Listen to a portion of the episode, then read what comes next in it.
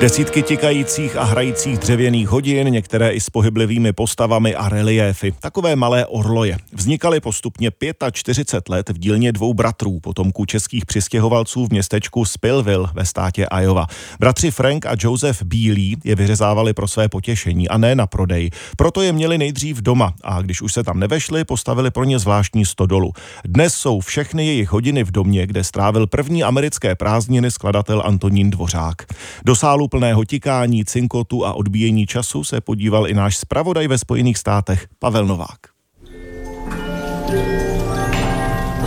Jsme ve Spillville v Ajově, v domě, kde na hlavní ulici bydlel v době svých prázdnin v roce 1893 Antonín Dvořák se svou rodinou, ale na tom domě je napsáno Bílý Clocks, proč to tak je, to ví paní Susana Kraft. The Bealey brothers were farmers, that was their occupation. Bratři František a Josef Bílý nebyli řezbáři, nebyli to ani hodináři, byli to farmáři, ale když jim bylo kolem 30, tak zkrátka jenom tak ze záliby, ze zájmu začali stavět hodiny. A to hodiny dost velké, obrovské, vlastně skříňové hodiny, některé byly vysoké až 3 metry. Ředitelka muzea hodin bratrů Bílých Suzana Kraft všechny hodiny zná a ví, kam sáhnout, aby spustila hrací mechanismus. Na jedněch dokonce defilují svatí apoštolové podobně jako na pražském Orloji. První hodiny, které bratři Bílí postavili, byly hodiny svěvy stvoření světa, to znamená eh, s Bohem, s anděli, se zvířaty a byly vlastně závěsné na zeď. Další hodiny už byly skříňové, aby se do nich vešly hrací strojky a také různé mechanismy, které pohybovaly vyřezávanými figurkami, které sehrávaly krátká představení, když začaly hodiny odvíjet. Velmi propracované jsou třeba hodiny věnované prvním přistěhovalcům, kteří osidlovali nový kontinent.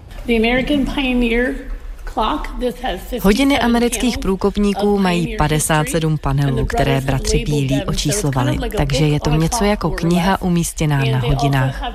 Jsou na nich i vlastenecké symboly a na vršku ukázky různých architektonických stylů. Pracovali na těchto hodinách čtyři roky a považovali je za svůj mistrovský kousek.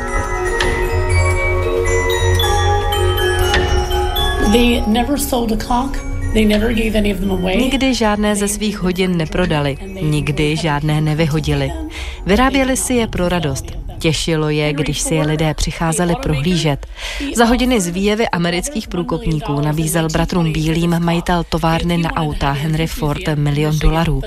Chtěli dát do svého muzea ve státě Michigan, ale oni řekli, ne, děkujeme. Jeho nabídku prostě nepřijali.